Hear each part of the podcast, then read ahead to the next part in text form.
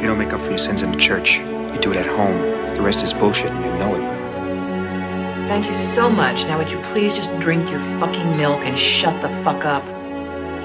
Come on, let's go out. Nobody goes to the bathroom. Just when I thought I was out, they pulled me back in.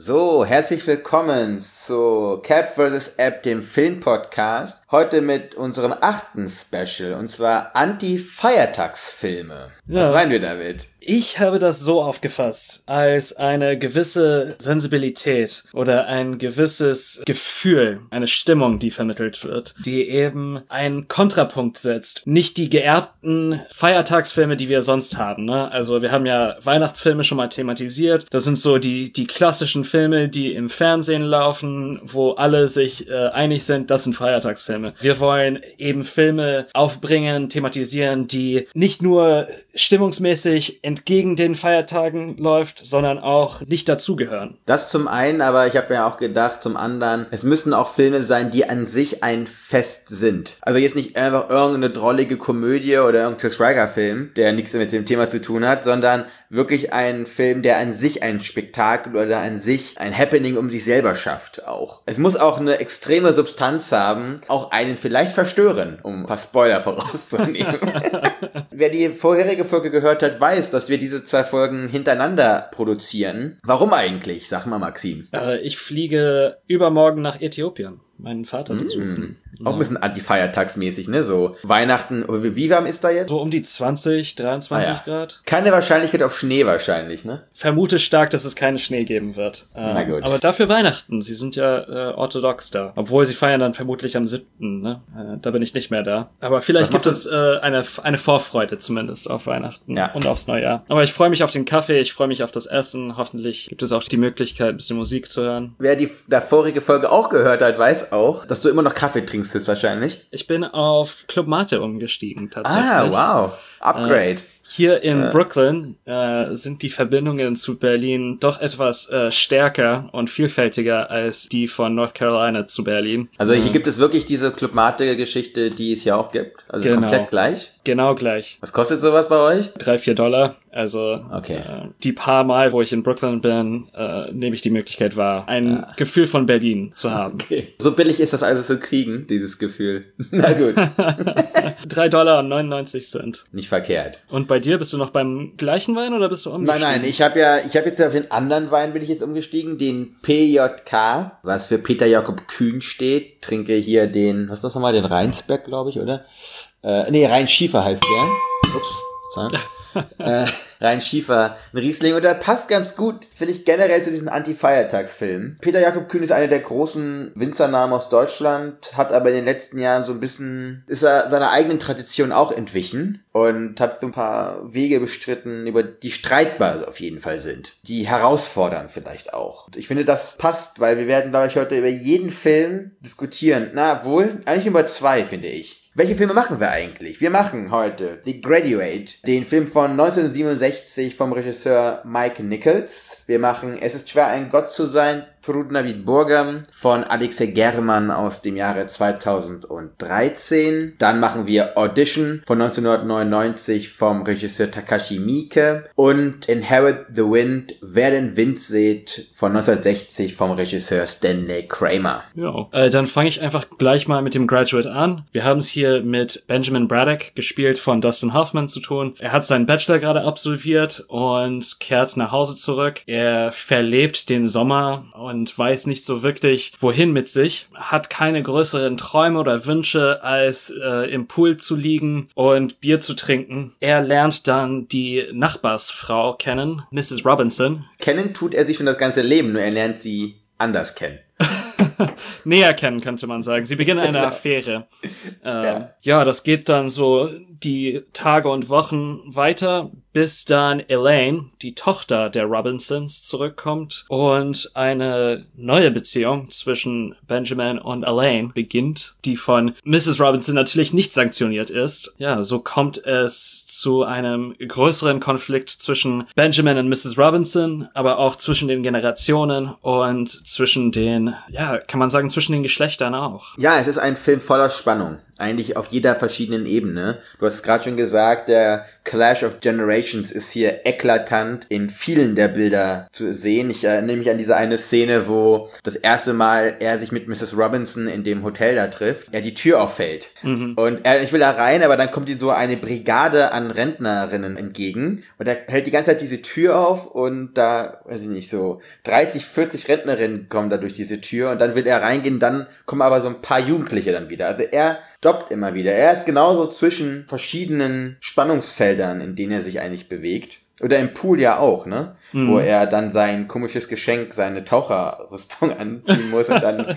im Pool die vorzuführen und er dann sich dann unten festklammert und ist auch ein sehr, sehr klar konnotiertes Bild, aber oben ist dann eben die Elterngeneration. Wir haben es hier wieder, ähnlich wie bei Douglas Sirk in der Folge davor, mit einer ganz gewissen gesellschaftlichen Schicht zu tun. Das ist spannend, dass du dir zwei Filme ausgesucht hast, die ähnliche Themenfelder behandeln, nämlich Konventionen, die gebrochen werden durch moderne Blickwinkel. Und das ist ja ein Film, der ja klar auch durch seine Musik, durch seine eigentümliche Thematik eine Liebesbeziehung zwischen einem 21-Jährigen und einer älteren Frau. Ist das erste Mal, dass es so offensichtlich gezeigt wurde im Kino. Ist natürlich auch so ein Splitter im Fleisch von alteingesessenen Traditionalisten vielleicht auch, ne? Na. Kennst du eigentlich Stanley Cavell, den Philosophen? Der hat hier dieses große Buch uh, The World Viewed geschrieben. Nee, kenne ich nicht. Gilt auch als einer der ersten Filmphilosophen. Er beginnt diese Tradition, philosophische Themen zu durchdenken, indem man, man Filme schaut und indem man die Bedingungen des, äh, des Films auch aufgreift, die Erfahrung des Films auch philosophisch behandelt. Für ihn ist das einer der Filme, die wirklich als Paradebeispiel stehen für eine neue Sensibilität im Film. Und für eine neue Art des Films, die er nicht mehr wirklich nachvollziehen kann. Er ist so ein bisschen altbacken. Er ist mehr der Typ für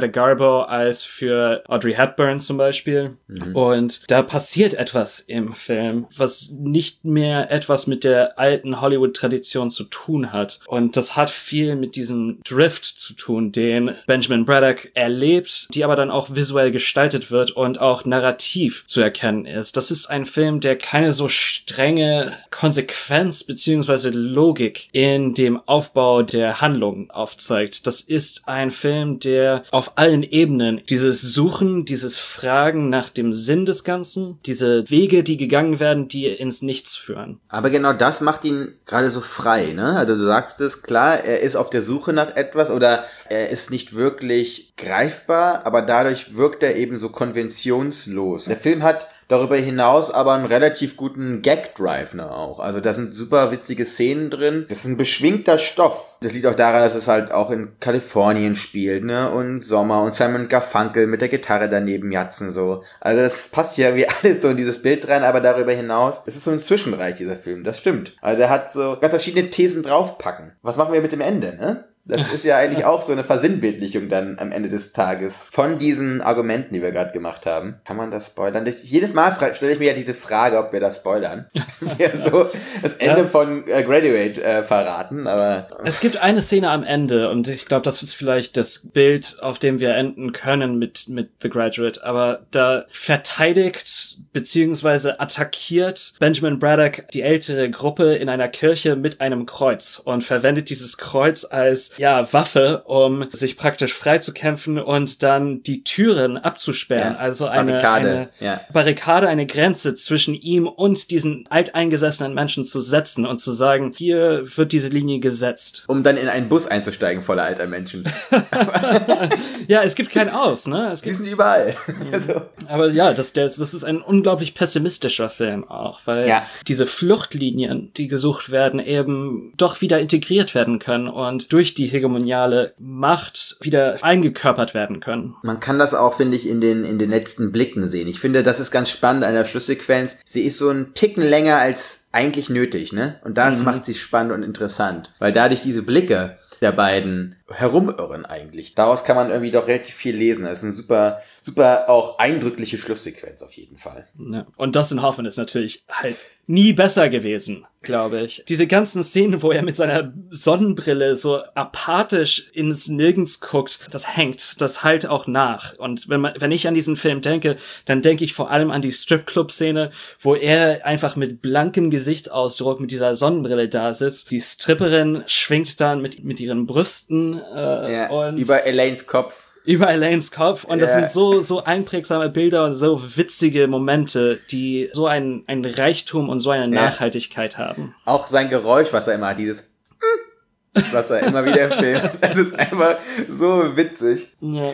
Es ist auch wirklich so, dass er auch einfach diese Unsicherheit so extrem gut ver verkörpert in diesem Film. Also im Pool schwimmen, aber auch wenn er so überall anders ist. Er steht eigentlich nie auf sicheren Beinen. Obwohl er ja gar nicht so jung ist, wie er im Film sein soll, ne? Nee, Er nee. ist ja viel älter gewesen und Mrs. Robinson war auch jünger als, also die waren eigentlich gar nicht so weit weg. also, das, das ist das Spannende, ne? dass sie dann irgendwie das einfach dann so künstlich erweitern mussten, um dann diese Skandalfähigkeit zu erzeugen auch. Ja. Apropos Skandalfähigkeit, kommen wir zu meinem ersten Anti-Feiertagsfilm. Ich glaube, wir verraten nicht so viel, dass das der antifähigste Anti-Feiertagsfilm ist, der vier, oder? Ich denke ja. Es ist schwer, ein Gott zu sein. Trudna bit Burgam von 2013 von Alexei German äh, Senior. Er hat auch einen Sohn, der genauso heißt. Wir befinden uns auf einem fremden, weit entfernten Planeten. Es ist also eigentlich ein Sci-Fi-Film. Jedoch die Entwicklung auf diesem Planeten hängt der auf unserer mehrere Jahrhunderte, wie 700, 800 Jahre hinterher. Wir befinden uns zum Zeitpunkt der Renaissance und eine Gruppe von Wissenschaftlern wird dann zu dem Planeten entsandt. Sie tarnen sich unterschiedlich als Götter, dürfen in dieser Funktion alles beobachten, aber nicht eingreifen und sollen dokumentieren diesen Entwicklungsprozess in dieser Welt. Es gibt eine Hauptperson, die heißt Don Romata, ein Gott, ein Herrscher, ein mächtiger Herrscher, der mit seinem Gewissen in Konflikt gerät, nachdem er mitbekommt, dass eben die Intelligenz, dass die ja gebildeten und gewisser Orden von den schwarzen Gesellen umgebracht werden und es zu einem, ja, in dem Sinne Pogrom kommt. Da wird Don Romata an die Grenze seiner Handlungsunfähigkeit getrieben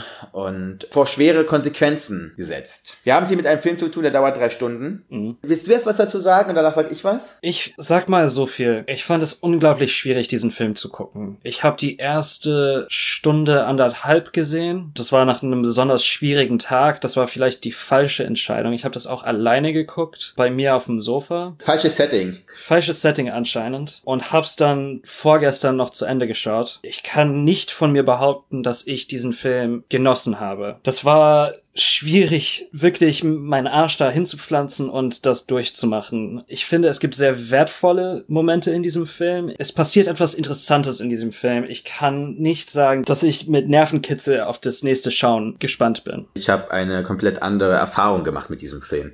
Ich habe ihn das erste Mal gesehen eben im Kino in der Konrad Wolf, habe das Kino gemietet mit einem meiner besten Freunde, haben uns eine Flasche Wein nebenher aufgemacht, was, wenn man den Film kennt, jetzt nicht immer die appetitlichste Idee ist, aber wir hatten die größte Leinwand, die es so gibt für uns und dieser Film braucht die größte Leinwand aller Leinwände, weil dieser Film ist eine Monstrosität. Das ist die krankste Mise en scène, unfassbar detailreiches Szenenbild, es ist das eindrücklichste Casting, was ich persönlich kenne, auch von den Tieren aus gesehen. Also egal ob Mensch oder Tier, was uns da für Gestalten gezeigt werden, ist einzigartig wirklich. Es ist ein Dauerfeuer von Eindrücken. Jeder noch so denkbare Sinneseindruck wird penetriert. Jede Flüssigkeit, jede Fäkalie, jede Spucke, Speichel, alles, jedes Sperma fließt da um die Ecke. Die ganze Welt besteht nur aus Matsch oder wird sogar durch Matsch zusammengehalten. Deswegen wenn du jetzt gesagt hättest, du wärst richtig geil auf diesen Film und richtig horny geworden beim Gucken, hätte ich mir Sorgen machen müssen um dich. Weil, weil die Reaktion darauf kann nur die sein eines Ekels. Weil der Film irritiert. Absolut. Das ist einer der irritierendsten Filme, die ich je in meinem gesamten Leben gesehen habe. Aber in der Konsequenz darüber hinaus ist das für mich auch eines der beeindruckendsten Filme, die ich je gesehen habe. Der Film ist absolut eigensinnig. Ohne Rücksicht auf Verluste. Und das macht diesen Film so aus.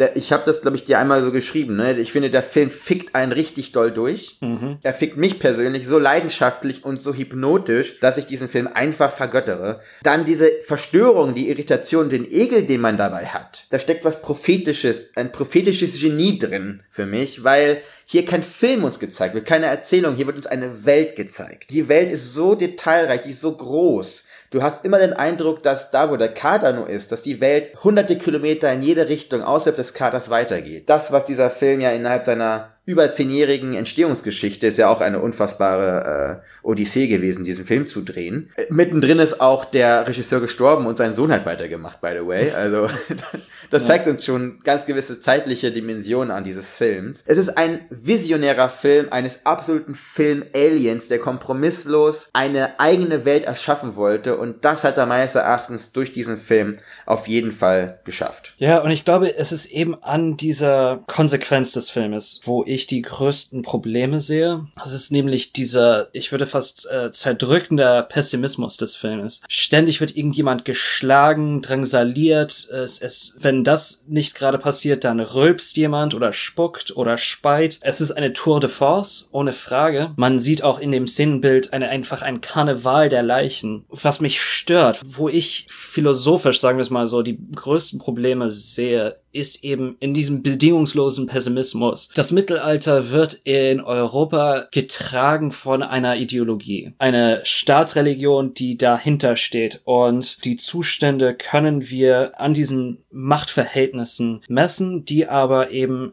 begründet werden durch eine einheitliche Religion, ein Machtgefüge. Hier haben wir dieses Machtgefüge. Wir sehen aber keine konsequente Ideologie, die sie trägt. Es wird gesagt, ja, diese Renaissance ist im Keim erstickt worden. Die Intelligenz des Landes wird ermordet. Du hast Pogrom gesagt, ich glaube, das ist das richtige Wort. Aber es wird uns kein Ersatz dafür gezeigt. Es wird nie, es wird nur gesagt, okay, hier wird mit der Faust regiert. Mir fehlt da etwas, um eben die Spannung, die dadurch erzeugt wird, irgendwie rauszulassen oder ein Fundament zu schaffen oder ein Dach zu schaffen für dieses Fundament. Ich sehe das anders, weil ich finde, ich habe den Film auch schon das dritte Mal gesehen, das glaubt man kaum, aber ähm, es ist auch ein Film, der braucht wiederholendes Schauen. Das ist, das tut mir leid, dass das so ist, aber das Ding ist auch, man sieht den Film immer wieder mit anderen Augen, weil man jedes Mal auf andere Sachen achtet. Man kann jedes einzelne Bild aus diesem Film nehmen und dann eigentlich ikonografisch oder ikonologisch durcharbeiten. Das ist so vollgepackt mit, mit Bedeutung und so viel unterschiedlichen Verweisen oder ähm, Referenzen. Klar, es ist ein hochpessimistischer Film, obwohl das Ende, nachdem man sich durch die 180 Minuten durchgerungen hat, erst der erste saubere Moment im gesamten Film. Mhm. Wir haben da nämlich eine schneebedeckte Landschaft, eine, ja, eine vor Sauberkeit strotzende Steppe. Wir haben die Jazzmusik von Don Romata, der auf einer selbstgebauten, ja, was ist das, eine kleine Klarinetten-Style eher. Eine friedvolle Nachkriegszeit. Mittendrin, das ist super witz witzig, ist ein Esel. Genau dieses Eselsbild. Alexei German, ich weiß nicht, ob du schon andere Filme von ihm gesehen hast. Nee, leider nicht. Chrustjalov, mein Auto, hast du wahrscheinlich auf Deutsch, und mein Freund Ivan Lapchin, das sind die beiden Filme davor. Der Mann hat nicht viele Filme gemacht in seinem Leben. Ich glaube, fünf, sechs Filme nur. Mhm. Und die anderen beiden Filme, die ich gerade genannt habe, sind absolute Vorläufer für diesen Film mit der gleichen Intensität, mit dieser gleichen Urgewalt, ästhetischen Strategie dahinter. Man muss auch sagen, diese Film, da sind so viele hochkomplexe, ultrakomplexe Plansequenzen drin, die aber dann trotzdem leichtfüßig und homogen gewachsen sind. Es ist eine natürliche Inszenierung. Man, du hast eine einzige Szene, in der riesige Massen zu sehen sind. Das sind die Soldaten kurz vor dem Pogrom. Sonst hast du aber immer eigentlich nur so maximal zehn Leute im Kader drin. Aber da du immer wieder unterschiedlich andere Leute drin hast, das sind ja Menschenmassen, die er dort bewegt hat. Das finde ich so spannend, dass das eigentlich ein epochaler Film ist, der aber aufgrund seiner subjektiven, mitbeobachtenden Sicht, also wir bewegen uns dauernd als eine Partei mit Donald Romata mit,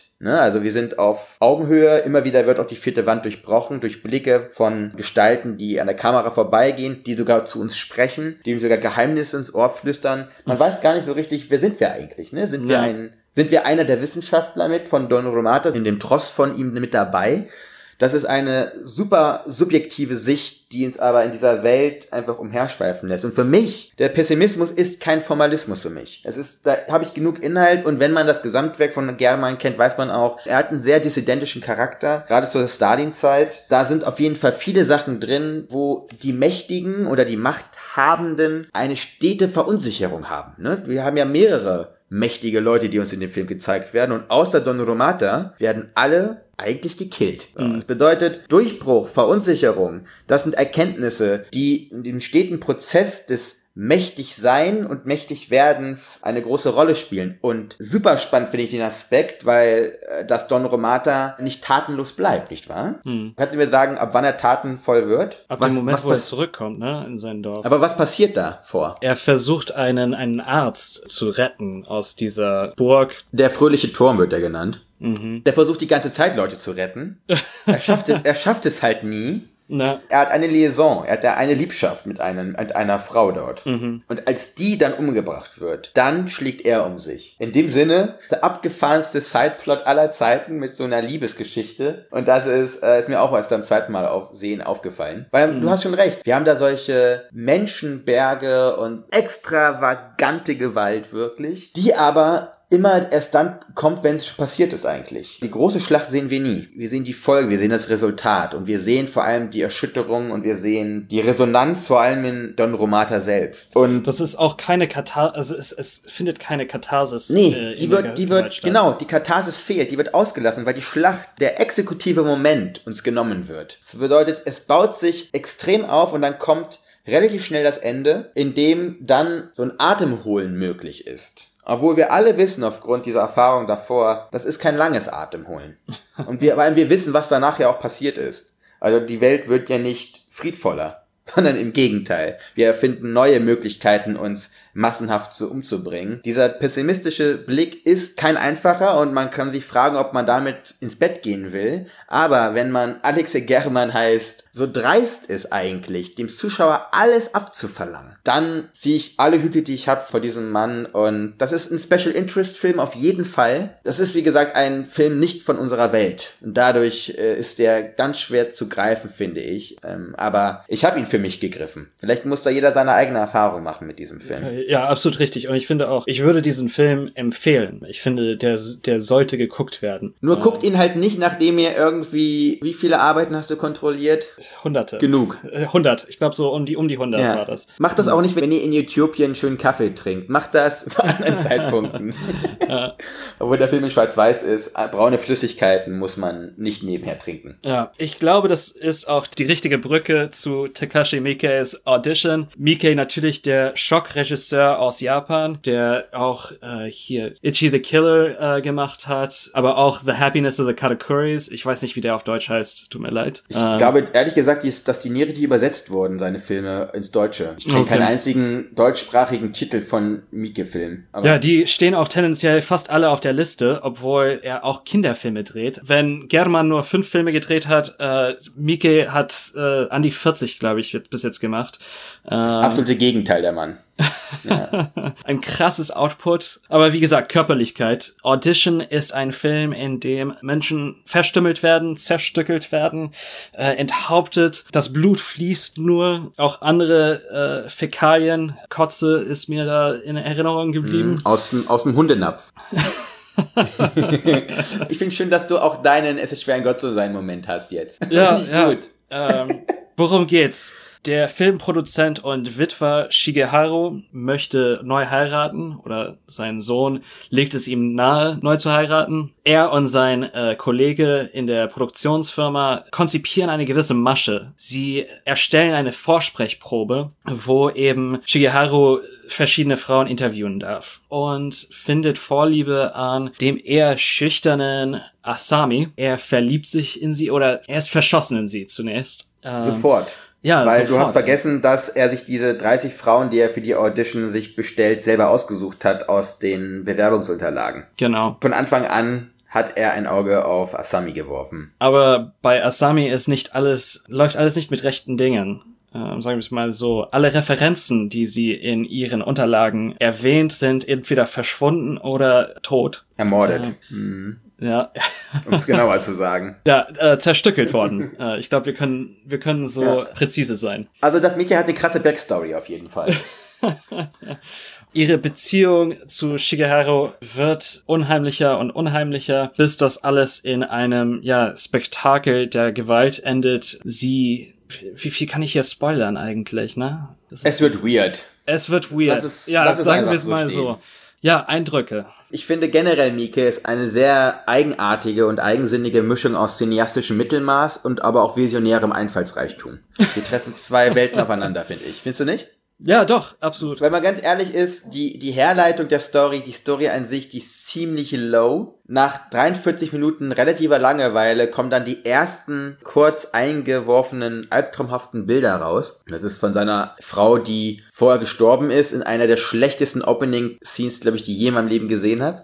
Also, mit diesem Sepia-Filter drüber gelegt. Und denkt man erstmal, was ist das jetzt, Til Schweiger-Film oder ist das jetzt ein Film im Film? Das war so viel möglich und dann ist das einfach nur die Vergangenheit erzählt, in so einem extrem schlechten Setting auch. Generell ein Film, der die stilistischen und ästhetischen Grenzen des guten Geschmacks auch immer wieder versucht auszuloten. Und nicht für jede Entscheidung, die er trifft, gibt es den nötigen Grip meines Erachtens oder nicht genug Motivationen. Es gibt aber auch einfach Szenen, die ich total so erwartet habe, zum Beispiel die Szene im äh, Tanzstudio, wo gezeigt wird, woher sie ihre Verbrennungen hat am Bein. Das ist so klassisches Japanese, nicht Gore-Movie, aber so genau diese horrormäßige Movie-Geschichte.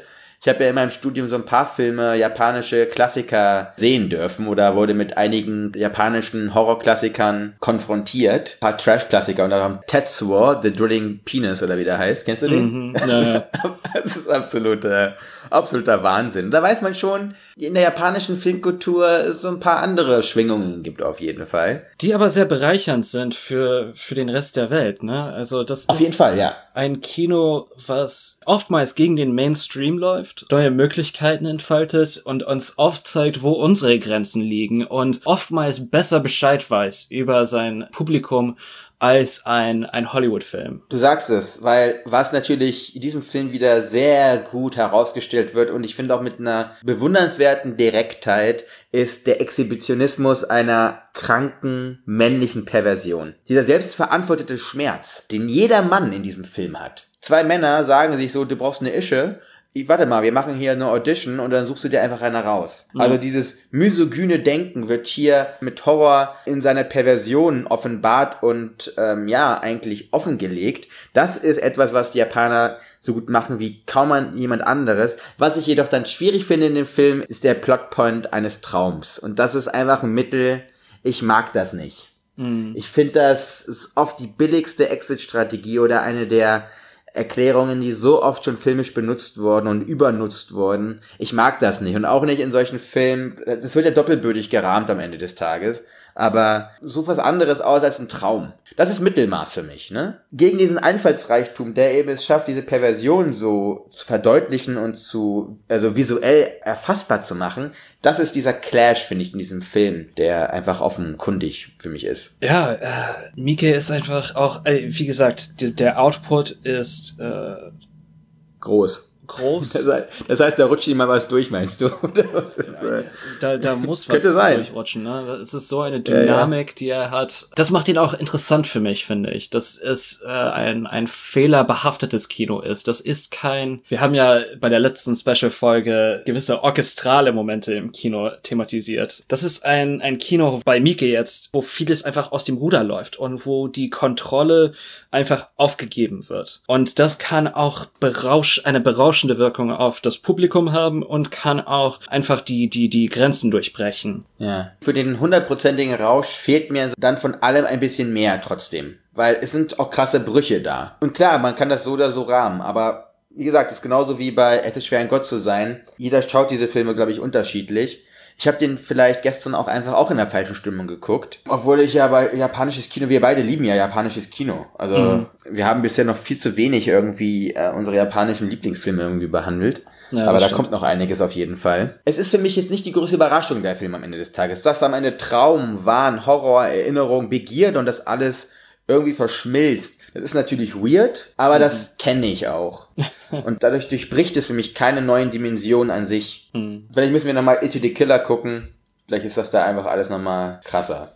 Äh, ja, Ichi the Killer ist eine, eine, Nummer här eine Nummer härter. Dieser Moment, wo das Bein abgesäbelt wird äh, in diesem Film, das ist, das ist schwer zu gucken. Klar, die Folterung ist logischerweise super unangenehm und krass plastisch. Also, aber muss auch sagen, ein bisschen plump ist sie auch. Ja. Das hat eher so ein Motto-Ding. Ich finde, das ist schön, wenn man so eine Motto-Nacht macht irgendwie. Ähm, da kann man sowas gut einarbeiten, weil das ist, wir mögen das ja auch, dieses Vorbeischrammen am Trash, ne? Haben wir jetzt ja öfter gehabt. Du magst sowas mehr als Ja, ich. ich mag sowas mehr als du, ja. Äh, Mouth of Madness ging auch in so eine ähnliche Richtung, dass man immer wieder so am Trash so vorbeischrammt und äh, ihn knapp streift und dann immer aber nochmal die Kurve bekommt. Die ist ja auch, die ist ja auch geschafft, auf jeden Fall. Guck mal, wenn man jetzt diese Folge das erste Mal hört und wir haben hier eine Headline, Anti-Feiertagsfilme und jetzt haben wir gerade Audition besprochen, jetzt bespre- besprechen wir Inherit the Wind, äh, wer den Wind sieht. Das ist auch krasse äh, Unterschiede, die wir hier aufmachen, finde ich. Ja, allerdings. Der Film von Stanley Kramer, dem Jahre 1960, Wer den Wind sieht auf Deutsch. Ein junger Lehrer namens Bertram Cates sorgt für Schlagzeilen, beziehungsweise wird er vor Gericht gestellt, weil er seinen Schülern, er ist Biologielehrer und er unterrichtet seinen äh, Schülern die Evolutionstheorie von Charles Darwin. Und das ist in dem beschaulichen Örtchen Hillsborough in Tennessee, wir befinden uns in den 20er Jahren hier, ist das nicht so gern gesehen, weil die Menschen sind sehr gottesgläubig und äh, Kates sorgt dafür, dass an den Sockeln ihrer Götter gesäbelt wird. Kommt es zu einer ziemlichen Farce als Prozess. Ein klerikaler Eiferer, ein großer Name kommt dann in die Stadt mit Matthew Harrison Brady, ein großer gottesfürchtiger, auch Politiker zum Teil gewesen, der dann die Staatsanwaltschaft, die Anklage übernimmt. Und auf der anderen Seite haben wir mit Spencer Tracy Henry Drummond, den Verteidiger von Cates, der ihm entgegentritt in einer Arena der Giganten auf jeden Fall. Und dann wird der Affenprozess verhandelt. Weißt du, was ich unglaublich deprimierend finde an diesem Film? Dass dieser Diskurs immer noch existiert in den Staaten. Das zeigt uns aber auch die visionäre Kraft dieses Films. Es ist einer meiner absoluten Lieblingsfilme. Den habe ich im Gegensatz zu Es ist schwer ein Gott zu sein schon ungefähr, keine Ahnung, 20 Mal gesehen. Den gucke ich mindestens drei, vier Mal im Jahr wirklich. Das ist so ein Ding. Haben wir den hier auch zusammen geguckt im Kino? Ja, haben wir. Was ist denn dein verbindendes Element deiner Anti-Feiertagsfilme gewesen mit? Äh. Ähm, gibt es keins, ne? So richtig. also einen gemeinsamen Nenner, auf den man die am Ende zurückbringen kann. Äh, gibt es nicht. Also das Mhm. ist so, ich habe bei beiden Anti-Feiertagsfilmen mal so und mal so interpretiert. Dass, äh, Okay, das waren einfach, das waren Bauchentscheidungen. ja, ja, aus Ja. der Hüfte Bei mir, geschossen. ja, bei mir eigentlich auch, nur dann habe ich irgendwann gemerkt, Alter, hier geht's ja irgendwie um die Verhandlung von der Beziehung zwischen Mensch und Gott, dass die austariert wird. Und das wird hier auch getan. Aber im Gegensatz zu Germans Film haben wir hier einen sehr versöhnlichen und hoffnungsvollen Schimmer, den wir erahnen können. Ein waschechter Gerichtsfilm. Das Spiel von Frederick March und von vor allem von Spencer Tracy. Wenn Giganten spielen, haben die ganzen Mäuschen Pause. Weil das ist so eine argumentative Kraft, wenn Spencer Tracy ein flammendes Plädoyer, eine, eine Enzyklika hält für die Freiheit des menschlichen Geistes, dass unter keinen Dunst irgendeiner Tradition oder irgendeiner, ja, Lehre oder eines Dogmas gepackt werden darf, dann kriege ich immer wieder Gänsehaut, ehrlich gesagt. Es ist so eine Kraft, die aus diesen Schauspielern und aus diesen Figuren dann strömt. Ich finde das immer wieder überwältigend und Tracy ist für mich einfach eine Urgewalt. Eine absolute Urgewalt biblischen Ausmaßes, obwohl er ja gegen die Bibel in diesem Film mit krass deutlichen Worten spricht. Das ist ein Film von 1960, ne? Die äh, Religion so stark kritisiert und sie eigentlich auch obsolet gemacht am Ende des Tages. Also das ist ja spannend, was da uns Obwohl, gezeigt obwohl, wird. ich meine, er verlässt immerhin den Gerichtssaal mit der Bibel und von Ja. Darwin unter dem Arm. Also auch in dem großen Plädoyer, was er am Ende des Films hält. Und das ist einer der wirklich krassesten, besten Monologe beziehungsweise Soliloquies, die ich so kenne aus dem Film. Er lässt auch durchschimmern, dass man eine Versöhnung suchen kann. Als er aus dem Gerichtssaal geht, ertönt dann auch eine, eine Hymne. His march will go on, nee. Irgend sowas. Äh, goddammit. Wie heißt das? Du bist auch hier der Ami von uns beiden. Ja, ich weiß, wie es geht. Also, Ja, ja, genau. Glory, glory, hallelujah. Ja, Glory, Das ist Glory. doch auch. Er sagt aber auch einen ganz, ganz starken Satz. Er sagt, die Bibel ist ein Buch. Die Bibel ist ein gutes Buch, aber die Bibel ist nicht das einzige Buch. Es gibt eine Figur, die wird von Gene Kelly gespielt. E.K. Hornbeck heißt die. Das ist ein ähm, Schreiberling von einer Zeitung, die sehr liberal ist und die auch ihn als Anwalt für Cates halt ähm, stellt. Und er spielt einen super auch sehr amüsanten Sidekick auf eine Art, aber zum anderen auch einen Zyniker. Das ist an niemanden ein gutes Wort oder einen guten Gedanken. Und das ist dann die Folge, finde ich, am Ende. Er sagt es ja auch. Jeder soll an das glauben, was er für richtig hält, solange dieser klasse Kantsche Imperativ, ne? Das wird hier uns einfach in zwei Stunden gezeigt, ähm, dass jeder nur so weit gehen kann, bis er zu anderen individuellen Freiheiten stößt. Und das finde ich spannend, dass es ein Film ist, der ein sehr klassisches Setting hat. Wir haben jetzt Danny Kramer ja auch einen der, ja, einer der Grand Seigneurs, der eben genau viele solcher Filme ja auch gemacht hat einfach, ne? Urteil von Nürnberg ist ja auch von ihm. Also der Mann kann auch wirklich mit Gerichtsseelen umgehen und mit diesen Settings, aber er wickelt einen Sog darin und dann darüber hinaus hat er dann aber auch eine individuelle Folge, eine, eine sehr individualistische Folge, die dann aus diesem Film herauswächst. Auch wieder so ein Film, der einen wieder total an das Gute im Menschen glauben lässt, finde ich. Und das ist dann vielleicht das Ding, warum ich ihn als Anti-Feiertagsfilm gesehen habe. Nicht, weil hier irgendwas weihnachtlich ist. Im Gegenteil, das ist im Hochsommer der Film. Die schwitzen sich das so Tode die ganze Zeit. Im wahrsten Sinne des Wortes. Aber dieses, dieses Besondere, dieser Nachklang, dieser Nachhall ist in diesem Film absolut da. Und ich glaube, wenn man den das erste Mal gesehen hat, dann denkt man immer wieder darüber nach und freut man sich auf genau diese Monologe, auf diesen Schlagabtausch, auf ganz gewisse Einstellungen und Szenen, weil man vielleicht auch in seiner eigenen Sicht bestätigt wird von einem Film von 1960. Und wir haben jetzt 2019. In Zeiten der Demagogie, wir befinden uns in solchen Zeiten, hat dieser Film einen Platz. Den sollte man gucken. Das ist ein Film, den man würdigen kann und sollte. So, wir sind voll lang geworden heute, ne? Ja, sind Aber wir. auch gar nicht so verkehrt, weil wir jetzt eine etwas längere Pause machen, und zwar unsere Winterpause. Am 9. Februar wird es dann neue Folgen geben. Ja. Und all unseren Hörern natürlich eine schöne Weihnachtszeit. Wir würden uns auch freuen, wenn ihr einfach mal einen dieser Filme guckt. Vielleicht nicht unbedingt am ersten Weihnachtsfeiertag, wenn Omi fragt, was wollen wir heute gucken. Vielleicht nicht die beste Idee, dann Es ist schwer ein Gott zu sein anzumachen. Wäre äh, risky. So. Würde aber spannende Diskussionen auslösen, auf jeden Fall. Das- Würde ich behaupten. Äh, ja. Auch Audition würde, würde für Gesprächsstoff sorgen, glaube ich. ja. Gut. Ansonsten, wie gesagt, kommt gut ins neue Jahr und dann hören wir uns im Februar. Ich freue mich. Ciao.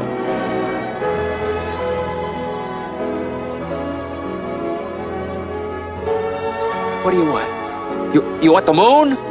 Just say the word and I'll throw a lasso around it and pull it down. Hey, that's a pretty good idea. I'll give you the moon, all right?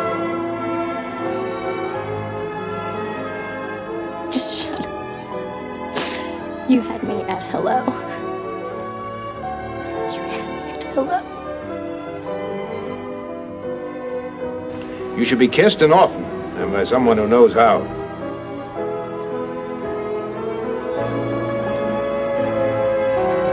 I'm also just a girl. Standing in front of a boy.